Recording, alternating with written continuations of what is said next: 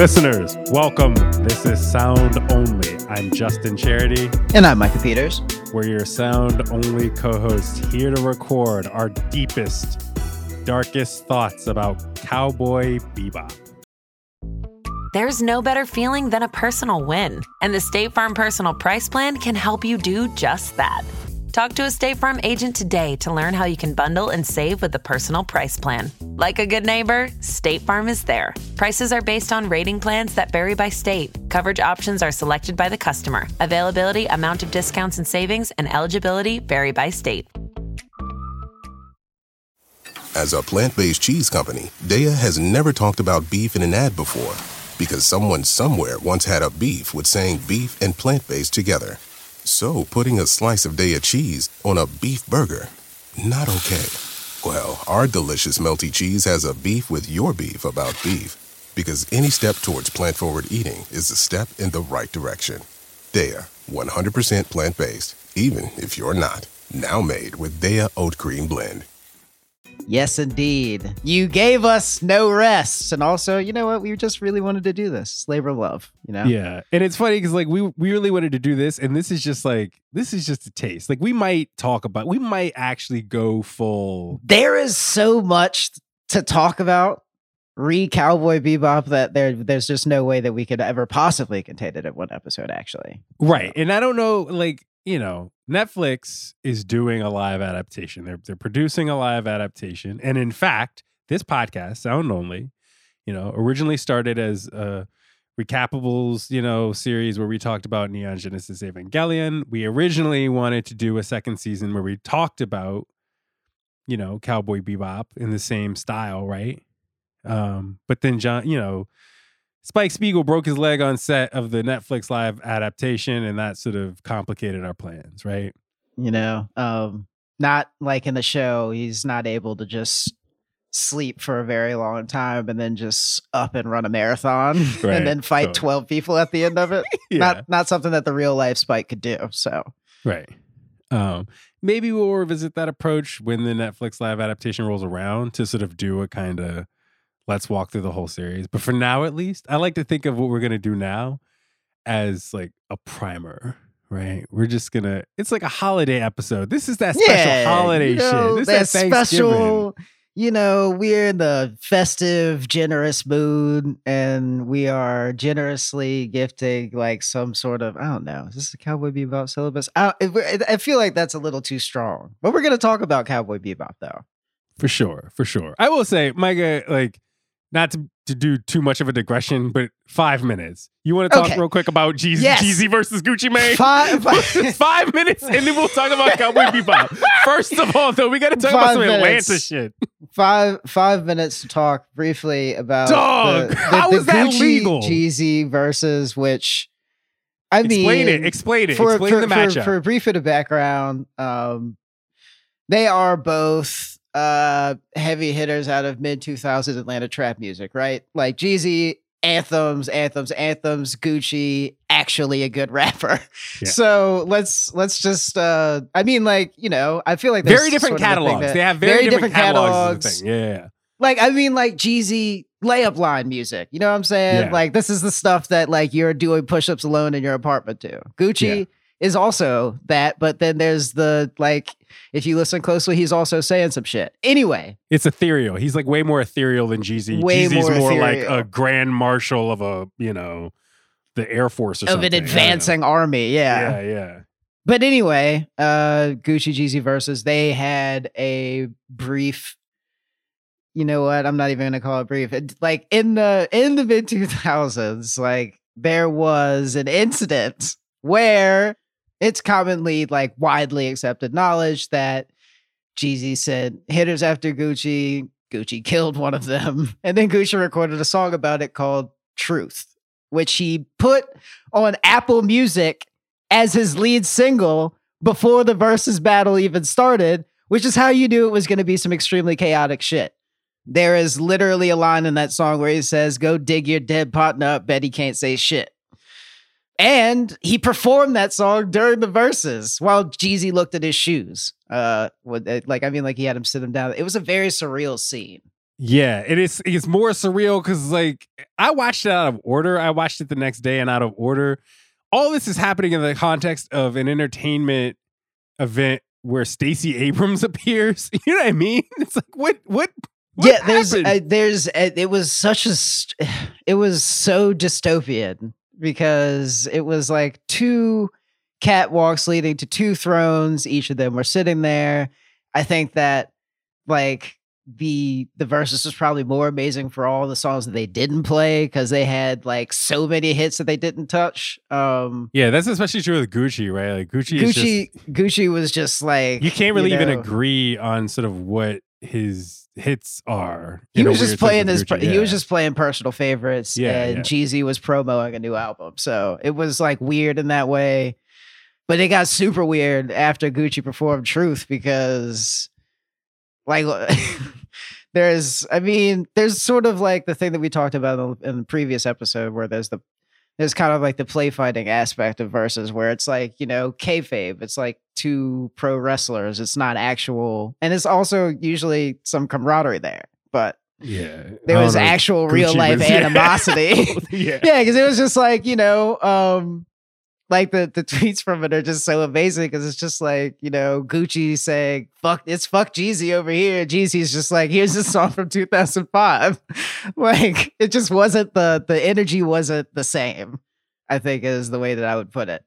Uh, and it got truly bizarre after like Gucci performed "Truth" because Jeezy then was like decided that he wanted to be the bigger man and was like giving some speech about how you know like it's bigger than like the beef between us this is about hip hop and like started listing out you know recently slain rappers and it was just weird because it's just like you can't be the bigger man if you set the hitters Yeah, you really can't. Anyway, But that was the five minutes. that Micah. was the five Listen, we're not talking about songs from 2005. We're talking about songs from 1998 today. Yes We're talking about Cowboy. we're talking Bebop. about yoko Kanno. we're talking about the seatbelts yes. We're talking about Asteroid Blues, Stray Dog Strut, Honky Tonk Women, Gateway Shuffle, and other such classic episodes of anime television. Michael, what's the deal with this show? This show has the specific regard, the specific acclaim of Cowboy Bebop. Like, think about it. You and I have talked extensively about Neon Genesis Evangelion, right? And that's a show that is a plot ass plot show. It's a character ass character development show. I think people like it for its, um, you know, it's sort of like it's intellectual and it's psychological and emotional pretensions, right? That show has a lot of ideas. Bebop is sort of it's you know, it's a very different show that has a very similar half life in that this show is the best possible version of calling something like style over substance, you know? Like this show Mhm. has style. This show is just out the yin yang. I gotta be like, it's it's just ah, it's it's such a stylish show, and and and literally, even in the way that it chooses to like. I mean, for instance, all right, you listed a whole bunch of episode names just Yeah. now, right? But I was taken aback by how smart it was, like how smart the two part episode of Jupiter Jazz was, and how it explains the relationship between everybody on the bebop. Cause it's just like, you know, they don't even really like each other, but they cannot, they can never leave each other. And you, and you don't really understand why when you're watching it when you're 10. yeah. but like when you're almost 30, it's like, oh, these are just people whose depressive cycles sync up. Like, and they know how to take care of each other. That's why they like can never leave each other. It's like, but the thing is that like it's that's a like an interesting idea to like, you know, LARP on in a show that has spaceships and uh sword fights and whatnot, you know? Absolutely. And it's sort of, you know, talking about it now, like I said, this show aired in 1998. We're talking about it in 2020. I think a key thing about this show that we'll talk through various elements of it is that this kind of show doesn't really get made. anymore. Like this show feels um expensive, expressive, but at the same time has a a distinct discipline to it. It. When I say expensive and expressive, it's not you know, this is a show with a lot of martial arts and gunfights, right? And yet but it takes a lot of time. expensive expressive. Yeah, yeah. It takes a lot of time to build out the stranger corners of the world, the things that make it feel lived in. Um, right. And the world is like that's that's putting it too small because this is the universe. This show spans the universe. We in space. There could be a legit anthology series about Cowboy Bebop, you know, and you would never run out of things to like imagine if Star Wars just like, you know, actually cared about what happened to the Ewoks. What if they got to have like, you know, a complex and, you know, sort of the um civic history or something. Like that's like the kind of attention that Cowboy Bebop pays to like minor characters. We are going to talk about Star Wars throughout this conversation. But yes, I'm glad you raised this point about Star Wars and Cowboy Bebop because I think especially if you look through to modern Star Wars, there are some lessons that perhaps modern Star Wars should be drawing from this show. But first, let's talk about the show.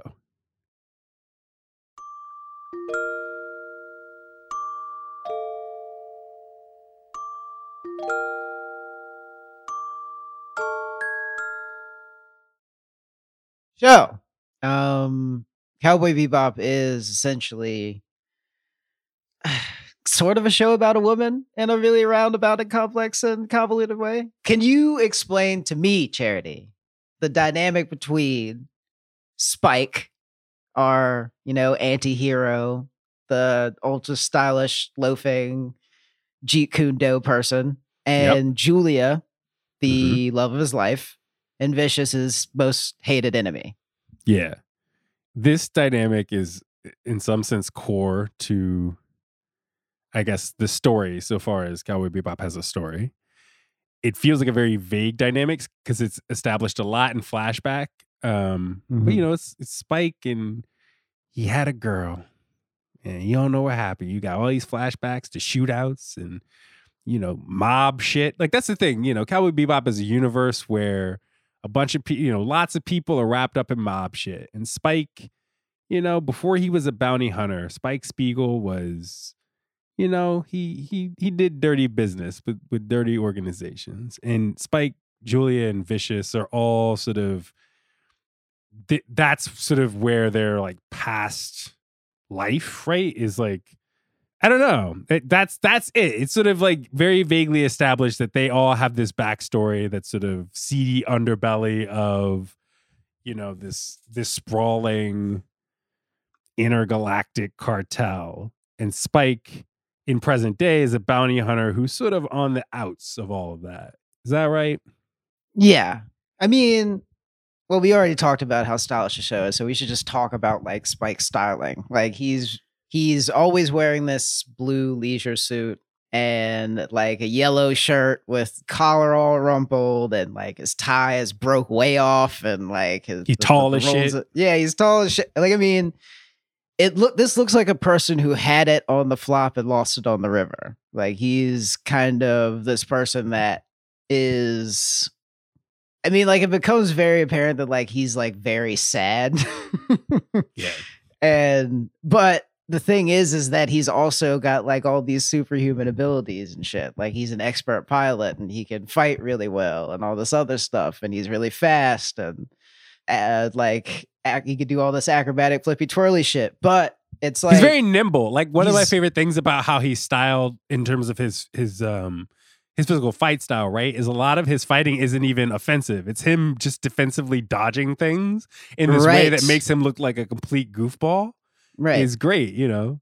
It's the Hong Kong shit. It's great. Yeah, yeah, yeah. I mean, like, and like, I actually, I'd like, I love the way that they do that, and um, they do that in an episode where he basically parrots Bruce Lee's uh way of the intercepting fist theory, where he's just kind of like, water can drift without effort one moment and pound down in a torrent the very next, and that's all Spike does in the show. Like, he's like lying down, complaining about not having any instant ramen to eat Like, and then all of a sudden he's in a ship, you know, dogfighting like three policemen or something. Um, but Spike is like his familiarity with losses like made him like superhumanly durable to it. I think Yeah. is like the most concise way that I can put it.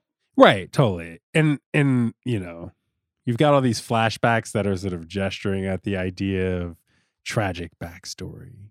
Spike, Julia, Vicious. Who is Julia? Who is Vicious? But in present day, you've got the crew of the Bebop. And in the beginning, right, you have, you know, you have Spike Spiegel, Jet Black, two partners, bounty hunters, and then crucially, throughout the course of the show, on board the Bebop, you get Faye Valentine, who how would you describe Faye? Faye is just like broken, sloppy and just she her shit is all fucked up.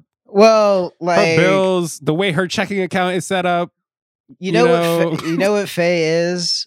Faye is um Faye is like a not not quite a young millennial, but not an old millennial either. Like She's The scammer where she- culture. She, like she's, a she's big, article. like she's big Yeah. scammer culture. But I mean, Yeah. like, also if you like really, if you want to overread the episode where she, because I mean, like, she's was cryogenically frozen. Uh, you know, wakes up in the year 2071 suddenly with 300 plus billion dollars in debt.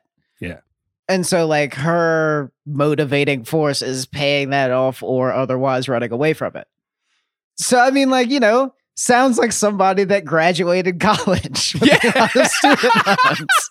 I'm just saying, if we're keeping it to stack 50, that's like, because I mean, you know, I was cryogenically frozen at Georgetown University. between the Exactly. And then I have now I got this education I can't use and a lot of bills to pay. that's that's literally her story. Um, you know, and uh I think we should back up a little bit because also like I like the dynamic between Spike and Jet is also like one that like I really really really love because Jet is a retired like police sergeant Yeah. with a metal arm and a like in a story in a story that he doesn't want to tell anybody, just like Spike, and a lot of emotions pass wordlessly between them in a way that I really like because it's like they cannot tell each other how much they love each other or how much they mean to each other, but like their relationship is so like fraternal. The best I, I think it's so well established in the first episode of the show, right? When it's um you sort of noted this before. It's you know, Spike complaining about food because it's Jet is cooking on the ship on the Bebop. Yeah. He makes ramen. He's like, or he makes something with Bell bell, peppers pep- and beef, beef. with bell peppers. Bell Beef- peppers yeah, and bell beef. pe- And he said, Spike, Spike's like, he Excuse said me, it was Jet. bell peppers in this, and Jet's just like, nigga. we ain't got no you ain't got no fucking beef, dog. You you just like, you know what? You know what? On the last mission, you crashed up the car, then you threw the gun out the window, and then all this other shit happened, and I and that ate up all We the ain't dough. So got now no we bell don't we don't have no we don't have had no a bell pepper budget. We we're eating we are eating soul vet we're eating vegetables because you spent all the beef money. That's that's what's happening. Yeah. I like I absolutely love the relationship because it's just like one between it's just like the old head trying to set the like the guy like the young gun straight like in Yeah. some sort of perverse way but it's just kind of like you lost the shit too you're sweeping up hair in the barbershop Yeah. luke cage Yeah. Yo. And then fourth and fifth on the Bebop, the spaceship Bebop, Ed. ed And Ein. ed and Explain I. Ed. Ed. Yo. how to explain ed ed is a category completely unto themselves uh they are and i'm using these pronouns because like they yeah, don't really because like, like you can't say I I I think Ed is a girl. I just sort of assume I right? thought that Ed was I thought that Ed was a girl, but then I was just kind of like maybe Ed is just the androgynous boy when I was like when the show went off of streaming service briefly in co- briefly in college, and I was watching it on like you know ripped anime sites or whatever. The dubbing is weird, and so is the subtitling. Yeah, like so yeah. they. Like, the show you is very the show is very sort of ambiguous about like it, yeah, it's very ambiguous about like about Ed. Yeah. Um, but Ed is a hacker that refers to themselves in the third person uh, in a lilting fashion at all times. I mean, like Ed is constantly mid And Ed looks like a noodle. Ed is like built Ed like moves a like a noodle. Yeah, Ed like a moves pool like a noodle. noodle. Yeah. Yeah. Ed is Ed is a wacky flailing inflatable arm flailing too bad. That's that's what Ed Right. is. and like a child, right? Like the whole deal is that you have Jet, Spike, and Faye on the ship, and they're all like, "Oh, we're adults. Oh, we don't read the Surgeon General's warning." And then you have Ed, who's just whimsical as shit, and also is running around with you know the dog Yeah. You know, Ein. Ein. Ein is adorable, Yeah, Ein is adorable. Ein is like a Welsh corgi. right? And yeah, that's the crew, you know.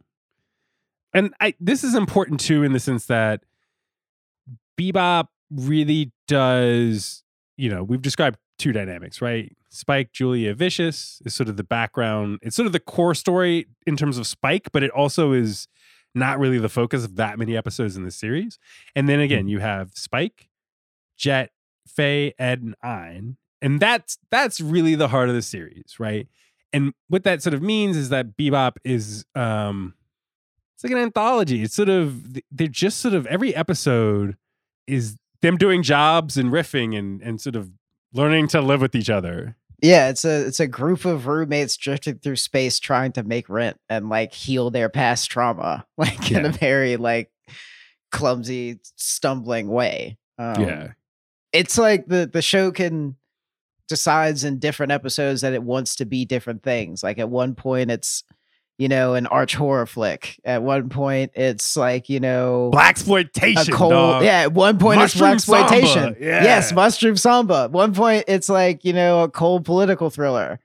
Um, almost. I don't know. What would you describe? No, it's like a psychological thriller, maybe. Mad Pierrot. Yeah. yeah, like yeah. it's there is a lot of things that the show tries and is successful at, which is like strange. and it treats it like it's an- nothing. It's just like, yeah, we did this for one episode, and Yeah, then it just, just moves like- on. Yeah, and it doesn't come back again. Um, but at all the same, like it still builds on the characters as it happens. Like there's one episode where something gets loose on the ship and it's biting people. Yeah, and like yeah. and they are, you know, exhibiting strange symptoms and hallucinating and so on and so forth. But really, what it is is like it kind of explains each of like I, I, I don't know. It gives something. It gives something very crucial away about each of the characters on the ship. I guess to me, at least, um, like Ed's whole, you know, driving force about where it, it teaches each character a lesson. Remember how it has like the cards across the goes like lesson one. Ed's is always just like always talk to strangers. And then Yeah. is like lessons two is just kind of like all like always eat what's in the fridge, like eat what's in the fridge and don't tell anybody. I can't remember what it is. But Spike is like the last person to learn any sort of lesson. And then like there's something like sort of really telling about him what the, the the the being happened to be was like some lobster he left in the fridge like for over a year and it like be- it mutated it became sentient yeah. so instead of like dealing with it directly, he like just shoves the entire fridge out of the airlock. Ugh, it's like it's such a great show. The more you say this, the more I'm like, yeah, you're right. It's just a show about roommates in space. Um, I will say too that like, how long ago? How many episodes ago is it that we talked about Lovecraft Country? Four, three, four. Yeah, see, that's the thing. When I was going back and watching, re- rewatching some of the episodes of Bebop, it, it's it's so really underscored for me how hard it is to do the anthology thing, right? Like Lovecraft Country is a show we were frustrated with, and that that show's problem is that it wants to sort of do the whimsical, you know, one episode we, we try to be three different things, and then we move on, and we're just always sort of winging it Yeah, and bebop really the reason that i think that approach works so well for bebop is like you said is that those four characters right, Spike, Jet, Faye, Ed, are such a strong anchor for all of the experimentation that happens around them in the course Mhm. of the 26 episodes. Yeah. Um, and so because the character development feels so potent and straightforward, you can afford to do a lot of stuff that's extracurricular to it and that's kind of crazy brained and that shouldn't work but does, you know? But you have to have something at the heart of it. And a show like Lovecraft Country got frustrating because it wanted to be big cosmic brain show, but there weren't like consistent things at the heart of it. And Bebop, just rewatching it, is just like these characters can make any any of the execution work. All of the musical eclecticism, all of the all of the stylistic eclecticism of the episodes, it works because there there is the essential thing at the heart of it in the form of these characters. Yeah, it's a solid enough anchor that it keeps like side characters like the heavy metal queen and like the chess master from flying off into the into space, you know. Um, Yeah. It's jazz, baby. It's jazz, ba- and like that's that's another thing that I missed because this time when I rewatched it last week, I was uh, watching the dub version on Funimation, and the things that they do with Jet's voice acting are just so funny because he's just scatting the whole time. It's just like, whoa, were you so obsessed with bombs, baby? Like, you know.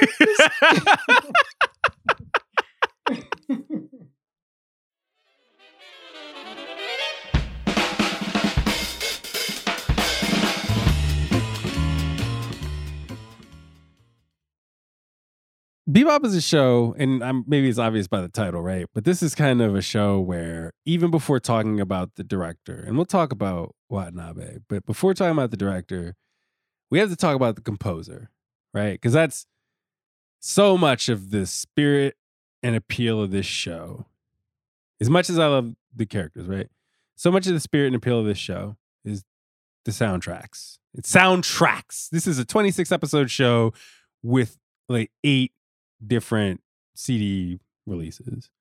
I know because in the primordial days of the internet, buying these soundtracks from Yoko Kanno and the Seatbelts for Cowboy Bebop. From Discogs. Yeah, dog. Like back when you didn't know whether actually like putting your What you debit were card information getting. into the internet was Yeah. supposed to work. You know, he's like, exactly. should you I do this? You were on Rakuten looking Yeah, for Rakuten. yeah. It's just it's it's just like it was. it was different. It was different. It was it wasn't different time. Amazon. I'm like, oh, we all go to Amazon to get the. Nah, you were going to. It. It wasn't even Rakuten at that point. It was proto Rakuten. You couldn't even read it. It was maybe three words in English on a whole site, and you're reading the prices in yen. And you're like, I hope I calculated this right. I hope. Oh, no. man. Um, Eh, but yeah, like it's it is. I bought them shits. That's how I, you know, those soundtracks and like the Eva soundtracks from Shiro Sagisu. I remember those are like the first things I bought off of the internet in whatever, well, like 2002, whatever. Yoko Kanno, the composer. Yes, yes. And Um, the, the the the musical cowboy be about the show. Yeah, that, I mean, like the first episode, Asteroid Blues, is about Jet and Spike going to Tijuana to like track down some guy who stole some stuff from some people and he's hiding out in a bar with his beautiful girlfriend slash wife uh slash Bonnie to his Clyde.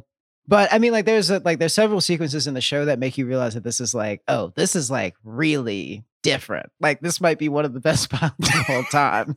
Yeah. like, Yeah. Like the part where he where he takes the bloody where uh Asimov takes the bloody eye for the first time and starts hallucinating Yeah, while he he's injects the drug right into his he, eye. ta- with the injects spray, the right? drug and like the the camera goes fish eye and wobbly and like red grain and like he kills six people and it's like such a crazy visual sequence and the sound design of that is crazy then there is a fight scene uh towards like you know the middle to the end of the episode where Asimov fights Spike and like at like a taco stand and Yo, he's wearing the. and he's a wearing he's wearing the, a sombrero and a poncho and he's I it's like he's dressed he's he's he's uh like he's dressed like dirty harry but like also like a mariachi shows up to fight Asimov. They fight at a taco stand, but like when the fight breaks out, instead of like Yeah. you know some percussive electronic or heavy metal or whatever sort of like you know hard hitting shit, it's like you know the strolling jazz beat. Like and it's just like oh shit, this is like art. I'm watching s- Chinima. Yeah, Like, GD my yeah. It's funny because like you have the introductory, like the the opening theme of Bebop, icon, yes, right? Tank. yes, yeah. Um, it has jazz. You know, you're doing like but even so like like at the end of the episode i didn't get to the third sequence Yeah. there's uh the, the chase scene uh, Mhm. where he's like they lift off off of that highway, yeah, and they get Yeah. into space, yeah.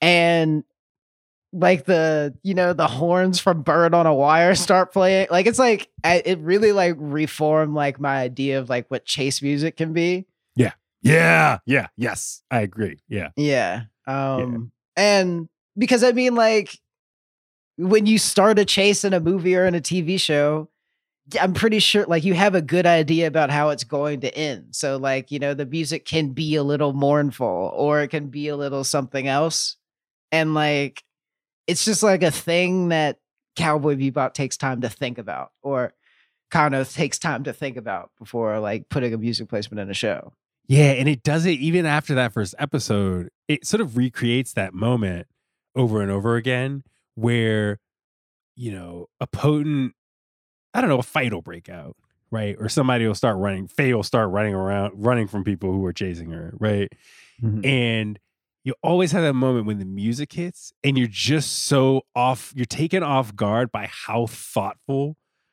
the music direction is and how it's not just like oh they're playing this is the music where they're oh trying this to sounds cool they're just trying to Like, manipulate yeah. your you know to be like this is a chase sequence. It's like nah it's almost like the episode the episodes feel engineered around the music rather than the music feeling engineered around the episodes it feels like Che, you know, it feels like Faye is running away from these people in this sequence as the sort of pretext for I don't know, it's almost like music video direction in a weird Yeah. way, you know? yes Mhm. Um and shit is beautiful. Like I don't know, you could just sort of I think bebop leads with jazz, right? Yoko Kanno and the Seatbelts do a lot of stuff. They do jazz, big band, blues, American folk. They do they do some country music. I think especially by the time the movie comes out. Uh they it's really it's really eclectic. And I should they say really Yoko Kanno do Oh, no, try well i was gonna say that they, they they really do try to like suss out what different parts of a society this far into decay would sound like like what would the like what would what would a gassed outpost on mars sound like Yeah. uh in the year 2071 after the hypergate has crashed you know like it's it's like a really weird headspace to have to go to but it works every time I'm glad you put it like that. One distinct thing to me about Bebop is that as much as the show wants to be a western, right? Its its aesthetic is a bit more complicated because it's um it's, like- also a noir it's post yeah, it's noir, but it's it's really what I'm getting at is this sort of post globalization aspect of it. Because it'd be Ah, one thing yeah. if it was like an anime that's trying to be Western, but instead it's doing this this sort of everyone's in space and all of the sort of national context that you remember from Earth, like China and the United It's States, and completely Japan. gone. It's Yeah, it's it was not just gone. gone; it's scrambled, right? So the show looks American, but also Chinese, but also Japanese in terms of the artifacts of that that humans have carried with them into space. And so you look like you're you're looking at it looks like Hong Kong to me, honestly. A lot of a lot of the show looks like it is a mashup of like the way people live feels like a mashup of things taken from Western cultures and things taken from China and Japan. And so the music kind of feeds off of that, right? Like the music is sort of the music needs to be as eclectic as this sort of advanced stage of humanity is. Right? You know what I was thinking about is uh like the way that Titan AE does it is that they literalize the drifter colonies after Earth explodes. And of course, like, you know, all of South America and Central America ends up in like it's like it brings like it, it it sort of like dips its toes into the idea of like a, the melting pot aspect of like what Yeah. would happen post Earth, but with Bebop, Earth isn't completely gone. It's just, you know, almost totally irradiated and there's no like there's there's there's basically It's marginal. It's so yeah, it's marginal. marginal. It's marginal. It's marginal. So really, like, it's more of an idea of cross pollination in between the different parts of the Cowboy Bebop universe. So it really does feel like everything is really jumbled up. Yeah. And that jumbled feeling is the, the music itself feels stylistically jumbled, but in this way that feels totally of a piece with the fact that, you know, the episode structure and the fact that the center of gravity is jazz, right? So you're always, you feel like you're in good hands with Kanno, like with a composer and this band that I don't know. The the real thing the show pulls off is being so eclectic and nonetheless having what feels like a very distinct musical signature Yeah. that cuts through all of all of its sort of scooting back and forth between oh we're going to do samba oh we're going to do like a weird saxophone dirge you know oh we're going to do big band you know Yeah, we're gonna have a guy sing a- the way that the show, like you know, decide that decided that it wanted to be different things in different weeks. The fact that the episodes are called sessions instead Yeah. of like episodes. Yeah. Um you also have you've got you've got two main vocalists throughout the series, um Mai Yamane and Steve Conte. Uh Steve sings in English, Mai Yamane sings in Japanese and yeah, they seem weirdly essential to the show in a way, right? They it feels again more than, you know, oh, this show has an opening credits sequence by Massive Attack, and so they sing the theme song. It feels more it's it's different than that, right? It feels Yeah. more like I don't know. They feel kind of like a, a choir in a play, or they feel kind of like a chor- like a Greek chorus in a weird way. Like especially like Ballad of Fallen Angels, right? This uh, rain, right? Yes, yes, yes. I mean, like it's it's it's difficult to imagine one without like ever coming into existence without the other. Yeah, Yes, is is really the point that we're trying to drive home. Yeah. I don't know. The, this is I, I can't I honestly can't think of other shows. Like I can think of plenty of you know, I'm I'm the kind of person who at this point plays video games for the music, right? Like I can think of plenty of things where I'd say, "Oh, I really like the score for this thing." But it's a rare it's a rare bit of entertainment where you're like the score is almost the point of this show.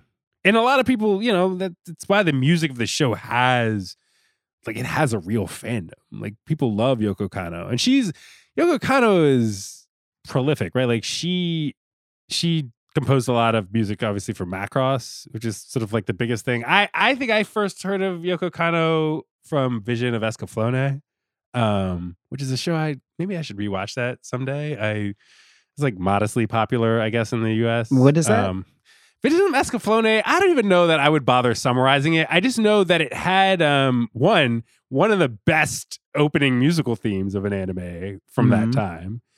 Um, and two, I know she did like most of the music for it.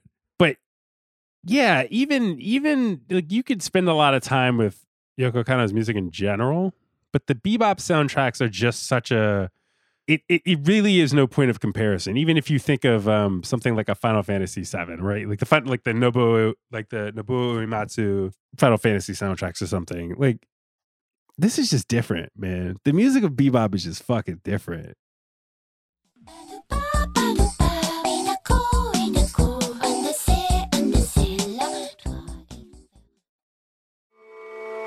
Are you looking for a view of the world that's a bit different? Hi, I'm Jason Palmer, a host of The Weekend Intelligence, a podcast from The Economist. Join us to hear the stories that matter most to our correspondents and editors. Every Saturday, we introduce you to people and ideas that take you outside the ordinary and expand your horizons one episode at a time. Join us and see the world from a new perspective. To listen free until May 31st, search Spotify for The Weekend Intelligence. Hey, welcome to IKEA, where even this desk is circular. Huh. How so? Looks pretty rectangular to me. It's because we're always looking to repair, reuse, and relove our products, like buying back your IKEA items for store credit. Or shop our as is section for great deals. You can even order free spare parts. Get on the circular path for a more sustainable future. Still a rectangle. Get started at ikea-usa.com slash circular. Visit ikea-usa.com slash circular for as-is information and buyback and resale terms and conditions. Spare parts not available for all products. All right, so let's talk about the director, Shinichiro Watanabe, who prolific, acclaimed, successful, has has a strangely strong run of anime series, right? Like Yeah. Bebop in, in 1998. You've got Samurai Champloo. You got Kids on the Slope, Space Dandy, Terror in Resonance, and then most recently Carol and Tuesday, which is a Netflix joint. Um, you and I probably have watched different. I've watched Bebop, Champloo, Kids on the Slope, Space Dandy, Terror in Resonance, and Carol and Tuesday. I watched them all.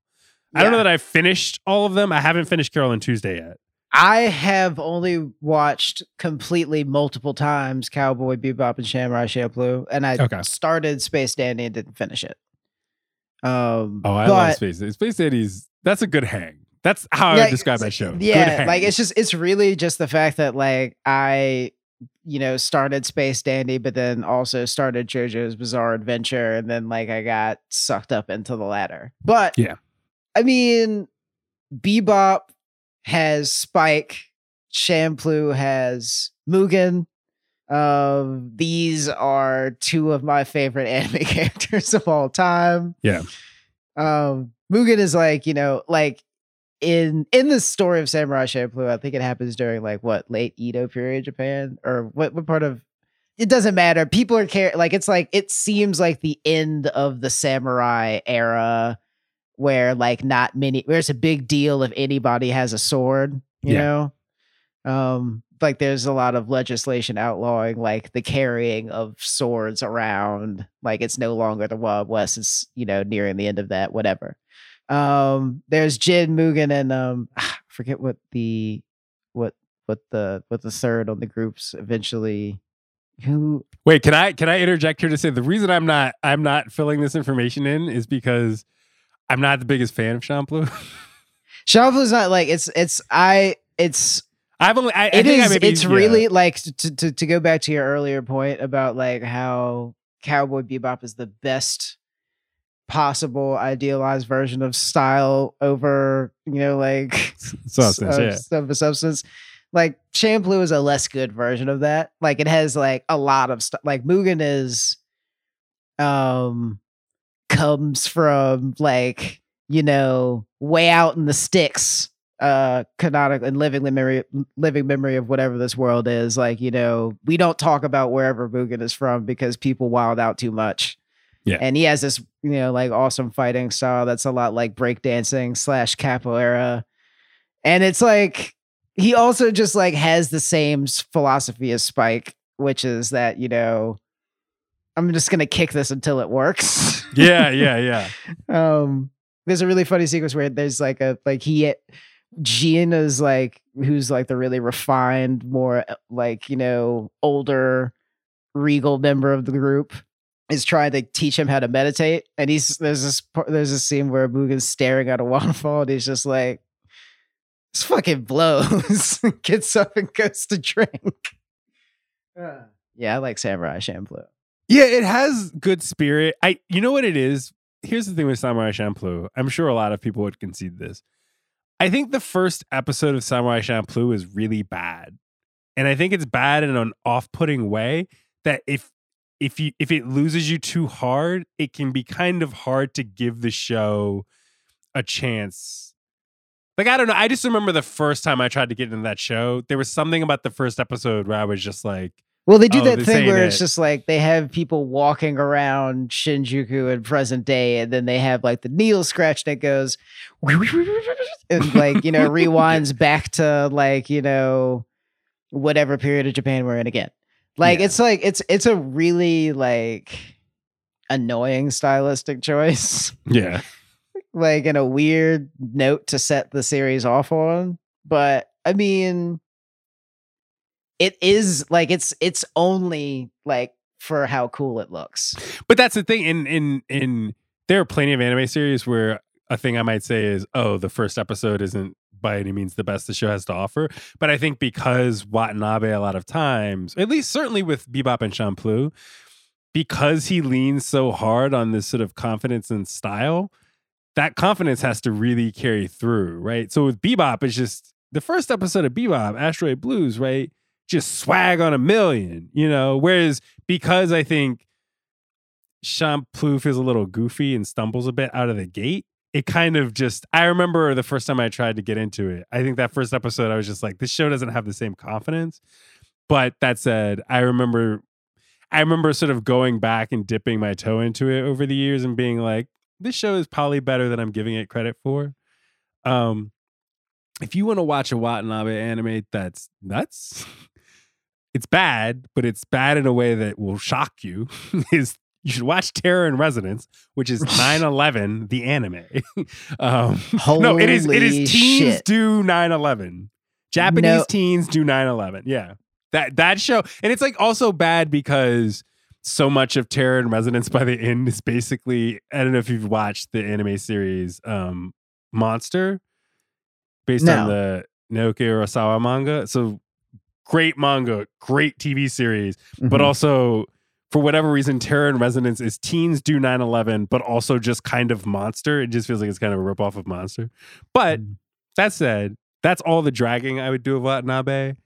Carol and Tuesday is delightful. I would call that Taylor Swift, the anime. um, you can watch that, the singer songwriter. oh, the one that you, yeah, you've texted me several screen babs from that one. Yeah, yeah. That show is delightful. It's great. It's on Netflix. It's pretty easy to watch. Um, Kids on the Slope. I remember, you know, Kids on the Slope is, you know, jazz redux and is a little. It's a little. Maybe that's like a summer background show. It's a little boring. And then Space Dandy, Space Dandy fucks. Space Dandy's pretty good. I like Space Dandy. I'm I'm sorry Oh, but there's nothing I, I just don't think that it's it's kind of uh Watanabe is one of those directors where it's kind of hard sometimes to draw the dots, right? Like you can make the literal comparison of you know some of the uh, the eclecticism of bebop is also evident in Champloo. The obsession with jazz and bebop is evident in Kids on the Slope, right? Space is, you know, Space Dandy is in space. Similar, but it's like it, I it think it's more so like taking an ensemble and putting them in a blank enough environment where they are mostly just fighting against themselves. Like is a th- is a thing that I think I Watanabe does a lot. Yeah. Um because I mean like that's what bebop is like um Champloo could theoretically be hap- like the same things could be happening anywhere i get like it's just you know what i'm saying like there's just this sort of kind of aimless drifting Yeah, people are getting In by. an Like, alien- yeah, there you go. People getting by because like the roommates thing, like Carolyn in a like hostile too. world yeah Right, right. You know, it's like Carol and Tuesday. They just trying to get their music career. You know what I mean? It's, it's yeah. There is that sense of striving and and yeah, that sense of work and striving. Um, but otherwise, it's it's tough because well, except with Terror Resonance, which is just about teens doing 9-11. But um, that show, my God. Um, oh man Cowboy Bebop is just special. It's it's something that even just in the context of Watanabe's shows, like I, it doesn't have a. I yeah, I don't know. I I can't think of. it just feels like all of his ideas are in Cowboy Bebop, and like the the the the subsequent shows are just like kind of watered down versions of those of of ideas that were present in Bebop. Like Bebop is his ur text. Yeah, but I'd raise that and I'd say, what it really is is every every idea you've ever had or will ever had about the interaction between anime and the West is contained in this show. Like you can sort of Mhm. look at other shows around the time. You can look at something like Trigun, right, which is a you know another post-apocalyptic space adjacent western. Or you can look up we talked about Black Lagoon, right? Um Mm-hmm. you know, dirtbags, multiracial race comedy elements of Black Lagoon. You can look at things past and present that get really explicit about the idea that this is anime, but it's engaging with the idea of the West and why the West is interesting to a country like Japan and what the interplay is between Japanese style and Western style. But Cowboy Bebop subsumes the entire history of that like interaction of that interplay between these two hemispheres into like a single show. Um, and I don't know, it, it- that that to me is what it act the Cowboy Bebop actually feels like it's a monument to. It feels like it's a monument to that idea of like Japan and the West playing nice together in terms of their respective animation traditions.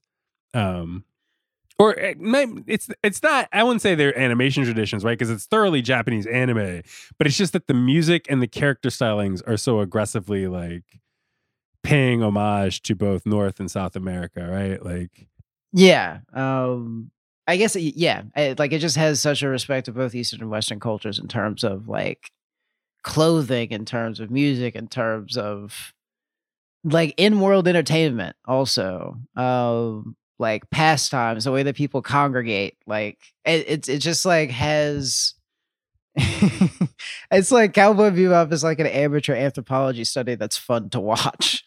Yeah, yeah, yeah. I agree with that.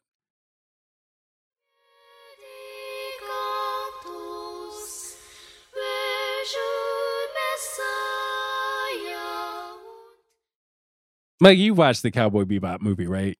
Yes. Yes, I have. Released 2002. You know, we kind of skipped through when we were talking about the series itself, how the series ends, or sort of what it what it's trending toward. Right? It's trending Mhm. toward. I think this show is pretty transparent about this, but it's sort of its arc is toward the death of Spike Spiegel in the sort of climactic events of the show, um, the final sort of engagement between Spike Spiegel and Vicious. And I think we referenced this once in an episode, maybe we were talking about Avatar, right? We were talking about anime has the problem of because a lot of shows get all their ideas out in a single season. If you want to Mhm. make like a movie spinoff, you got to be Oh, like it the has to movie happen takes in a place different between reality. episodes. Yeah, it has, exactly. Either a different reality or it has to it has to be like this takes place between episode 19 and episode 20 of the anime yeah, series. you it's know? it's 19 episodes. It takes place, but that's such a weird thing about anime movies is that they take place between episode 19 and episode 20. And the main villain is an amalgam of the main villain in the show yeah. and like also somebody's love interest. yeah, like- yeah. because I mean, for, for- like it's like uh Vincent Volaju in the movie is vicious. Yeah. Like it's the same thing. Um like there's a lot of things that like are in that are similar about I mean like the train sequence, uh the slightly irresponsible Native American mysticism, uh the uh the the mop, the the the, the mop Yo. scene. The, The the, mop mop scene, which is which is not too unlike the uh the taco stand fight, but is like a thousand times better because Spike says in that quote, "I love the kind of woman that can kick my ass." and also because of the song, dog. Clutch. yes, think this song is song, yeah. incredible. Yeah, The song is also incredible. Uh, Clutch. I, I'll tell you, the movie soundtrack, like that particular soundtrack, is nuts. I love the movie soundtrack. The movie soundtrack is amazing. Especially like the like the, the the hallucinatory scenes where the butterflies start appearing and they have like Mhm. the weird like breathy choir in the background. It's so good. All of it is amazing. Yeah. Um, although by, by the time the movie happens, even this sh- I think the movie feels big in a weird way, right? Because the, the the style is a little bit different. It feels a little more expensive. Um, the way it's shot even is different. There's a lot more sort of wonky. You know, we're talking about camera in the sense of animation. It's a fake camera in a sense, right? But there's Mhm. a lot more sort of music video camera styling. Fisheye stuff. Yeah, like, yeah, like weird angles that things are shot at in the movie. Um, also like the intro sequence. You gotta like just to take a brief moment to talk about like there is no reason for it to be as good as it is. like, but they're just like, you know what? We're just going to. Here's all of New York, which this movie is not taking place in. I just like the, the like I I know that I know you know what I'm talking about. Like the intro to the movie is like so seems so expensive in a way that is Yeah. totally unnecessary and does not relate to the movie at all. um, the movie is good. I think maybe the soundtrack for the movie is better than the movie itself. But importantly, I remember um I don't know, there's something about watching Cowboy Bebop the movie that first got me thinking about the idea of like, oh, this could be one of those series that blows up into being something that gets spun off or remade or rebooted all the time. You know, like I kind of thought slash worried for a long time that it would get the Evangelion treatment, right? In the same way that years after Evangelion finished, got its, you know, grand finale, um, you know, theatrical release movie, it got rebooted, right? And there are interesting things I think in the Eva reboot movies, but I think those movies kind of suffer from feeling way more expensive than the original thing was. And I think that brings us to 2020, 2021 with Netflix doing, you know, planning out the live adaptation of Cowboy Bebop. And this is, you know, there's obviously a general case of live action adaptation of anime. Let's just go ahead and explicitly state it, which is, uh, I know that this is an opinion that we both share, which is that the visual grammar of like these shows is established and like animated characters aren't placeholders for live actors. So, I mm-hmm. mean, like if you're going to make something, it's very difficult to have it be good because it's either like too beholden or not beholden enough. But then there's also the wrinkle that you're just now talking about, which is that, like, yes, I feel like there's too much money going into it already. Like, it's going to be, I feel like it's going to be, because you know what? Uh, there was a news item last week about how Grin, um, who Grinch is like one of Vicious's old comrades, is a character that comes to mean something later in the show in Cowboy Bebop, but has an iconic line that Faye is asking them, "Are you a man or a woman?" In one scene, he goes, and and and, and uh, Grin goes, "I am both and neither one." And the thing is, is that it feels pivotal and also something like the show doesn't make that much of a fuss about. Like, and because it was like a news item where they're just like, Cowboy Bebop adaptation, Netflix adaptation officially says that Grin is going to be non binary, is just like, you know, good, but like keep that shit to yourself and make a good show. you know Yeah. what I mean? Like, that is the thing, right? It's the sort of there are levels to this kind of concern, right? Because think about Death Note. Like Netflix, let's let's be honest, Netflix fucked up the Death Note adaptation, the live adaptation, live action adaptation of Death Note, right? And that's a show that obviously has supernatural element to it, but otherwise it's just a show where it's people talking to each other. Mm-hmm. It's just, you know, it's just it's a psychological tension. Yeah, it's a soap opera. Like Yeah, it's a soap opera. and even that is something that Netflix, you know, I would say that show kind of shit the bed. You know, you know what it is. You know what it is Right. that I feel like the trepidation that we're both feeling around this is that like how like we are talking about Cowboy Bebop like it's you know an ensemble show or Yeah. like you know a show about roommates is like every time I see one of those news items come out or like when I see new stuff about the Netflix adaptation I get the feeling that it's gonna be caught up in being a cowboy bebop Netflix adaptation instead of being a show about friends drifting through space. And that brings us back to Star Wars, right? Because that's the thing. Like, I think I brought this up when we were talking about The Mandalorian, however many episodes ago, right? Is that the, the thing The Mandalorian does that all the JJ, uh, you know, like Force Awakens, Last Jedi, Rise of Skywalker fuck up is they sort of abandon the idea that Star Wars is interesting because it's a it's a loose universe that you can play around with and where you can say, I'm interested in these planets. What are the Ewoks doing on Mhm. this planet? Oh, let's, Mhm. you know, let's explain now that we've established this sort of core mythology of the Jedi and the Empire, let's branch out. Let's see what people out in the sticks are doing. Let's see what dramas are playing out in this world. And instead, the sequel movies overcommitted to the idea that like no people like star wars because they want to hear you tell the story of the jedi over and over again and then the mandalorian comes along right and it's like nah man No it's about exploring it's about being a dirtbag and wandering in the desert and having motor vehicles that break down all the time because you know this isn't a glamorous lifestyle we're out in the sticks we're doing space shit you know what i mean and Bebop is a show, as a show, gets that. It, it sort of gets the thing about space westerns that later Star Wars movie movies forget. And you kind of wonder now, adapting Cowboy Bebop to live action adapt, you know, live action in 2021 or whenever, whether it's going to make the exact same mistakes that something like Star Wars does. And it's Mhm. going to make the mistake of of sort of being like, oh, this needs to be a plotty ass plot show, you know, when, opposed when, to like, being like a Bebop vibe, itself yeah. was very thin. It was very thin on plot. Yeah, like it's just yeah, exactly. That's exactly right. Um, it's the improvisation you worry that it'll uh, you worry that it won't move with the confidence that it needs to move with, and the awareness of like you know what the world would be at the time that the show is taking place. I guess. Right. And and but when you say move, that's important because it's both true of the show, right?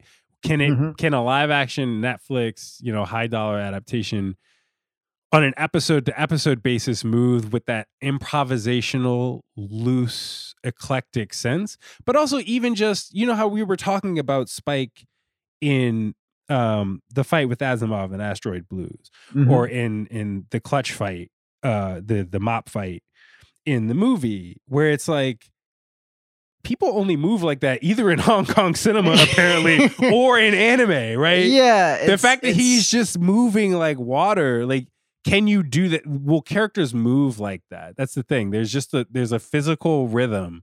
You can't i mean think about how a character like ed moves. Ed just has highly unnatural movement. You know what i mean? They're always Yeah. rendered as again a pool noodle and it's sort of that's the magic of that character is that that character just has a signature rhythm and you can't really imagine a, a human character yeah. There's no way that you could replicate it but like i hope that they found some sort of way to You gotta replace it with recreate the well yeah you got to replace it with some sort of feeling. There has to be some sort of like physical affectation that some actor has that you know the cinematographer like zeroes in on in some way that makes you forget that you're watching a Netflix show. Like I like it, it's just I I I don't see that happening. But you know, I hope that they can pull it off, I guess. Yeah. That's like the most optimistic way I can think about it is, you know, it's a challenge. like by all means, y'all to take Shit, I wouldn't You- be trying you to would love to you- I see mean, that. You that would, we would love to see that, wouldn't we, Jackie? You know, it's like if you were to take Watanabe and Yoko Kanno up on that challenge, by all means. It's also the other distressing thing is I haven't heard anything about, oh, and this is how we're gonna handle the music. So it's like, are y'all not even thinking about it? It's, like It's really just like, yo. Yeah, I, it's just more so like the, er- the the the way the news around this has been proceeding has been so like you know, all right, we're doing a Netflix adaptation. John Cho is going to be the lead. You know, we're making sure that Grid's non-binary.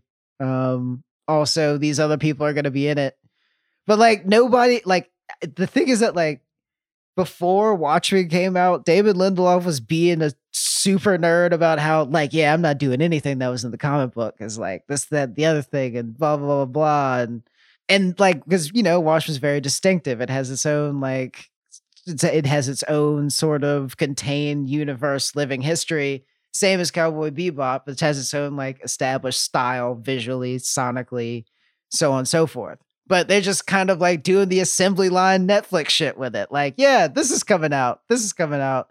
Uh, somebody broke their leg on set. It's you know going to be coming a little later than usual, but it, you know whatever. I just there's not enough nerdiness around it for me. honestly, this is the rare case where I agree with you with that kind of that kind of uncivilized statement about wanting more nerd nerdiness about it. You know, this is my exception. This is like I no, can't please. even ex- I can't even explain it. I surprised myself too. I Yeah. like it's I've uh, uh, but yes, there there's not enough hand wringing around this project for me Yes, to make me feel comfortable. to make me feel good. I too the, am the America. attention, the attention to detail that I would like to see in order to feel confidence. I think you're right. I do get the vibe of like, oh, a bunch of Netflix people just feel like they're making a Netflix show. Yeah, Exactly. I'm not annoyed enough. Like I don't feel I don't feel overwhelmed enough by the news. the show. It's like it's like I should be tired by of it by the time that it comes out. And that's not what's happening. Yeah, I mean, get Kamasi and Christian Scott in there doing the soundtrack. Then maybe you know we can do another episode. We, Fuck them up, Socrates. you know, exactly. Uh, like we said at the top, hopefully this won't be our last episode about Cowboy Bebop. But we did, you know, it's Thanksgiving. news cycle slowing down. We getting into the holidays. We did because so many people have asked us about the show ever since we talked about Evangelion that like we did at least want to do a kind of primer before we reorient, before we try to figure out, you know, which should we do when we're closer to the release of the Netflix series. And frankly, you know what? Email us at soundonlypod at gmail.com. And, you know, talk to us about Cowboy Bebop. Talk to us about like w- what you would like to hear. What would you like to hear? Also, email us at soundonlypod at gmail.com and give us questions for a forthcoming mailback episode, which we're going to be Oh, doing over the holidays, where we will answer your questions on the air this time. Yeah. Um, but yeah, like you know, also email us about Cowboy Bebop because we love to talk about that shit. Yeah. I'm Justin Charity. And I'm Micah Peters. Happy Thanksgiving, y'all. We'll see y'all next week.